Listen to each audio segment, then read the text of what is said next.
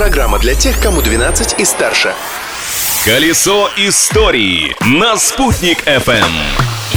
Большой солнечный привет! На календаре двадцать третье октября. Чем примечательна эта дата с точки зрения истории? Сейчас разберемся. За дело берется Юлия Санбердина. Трагедия дня. двадцать третьего октября две тысячи второго года в двадцать один час пятнадцать минут в здание театрального центра на Дубровке в Москве ворвались вооруженные люди в камуфляже и взяли в заложники семьсот зрителей мюзикла «Норд-Ост». Переговоры с преступниками вели многие известные люди, в том числе и Иосиф Кобзон. Вот как он вспоминал впоследствии этот разговор. Я разговаривал с ними откровенно и смело. Я говорю, вы знаете о том, что я заслуженный артист Чечено-Ингушской ССР?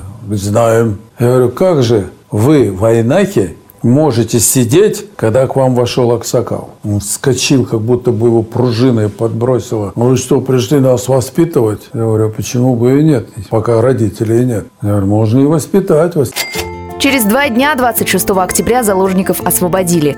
Но, к сожалению, без жертв не обошлось. По официальным данным, погибло сто тридцать человек. Более пятьсот заложников было освобождено. Открытие дня. А в Уфе в этот день, двадцать третьего октября тысяча девятьсот девяносто второго года, в эксплуатацию был введен Северный автовокзал. Уехать оттуда можно было в Благовещенск, Бирск, Янаул, а также в Пермь, Екатеринбург и даже Казань. Но спустя двадцать один год, в две тысячи тринадцатом, из-за аварийного состояния здание Северного автовокзала закрыли на реконструкцию и решили больше не открывать. Южный автовокзал прекрасно справляется с пассажиропотоком. И, как мне сказали в ГУП Баш Автотранс, открытие Северного автовокзала в обозримом будущем не планируется. События дня.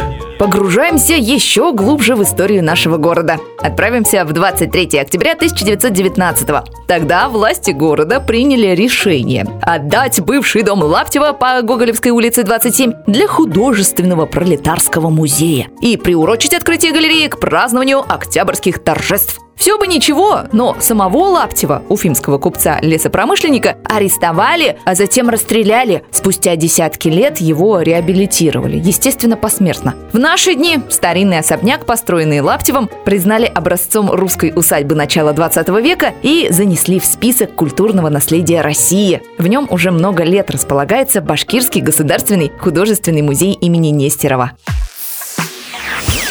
И еще один факт про эту дату. двадцать третье октября – это день работников рекламы в России. Так что всех маркетологов, пиар-менеджеров и менеджеров по продаже с праздником. А с историей на этом все. Но завтра обязательно продолжим, ведь прошлым нельзя жить, но помнить его необходимо.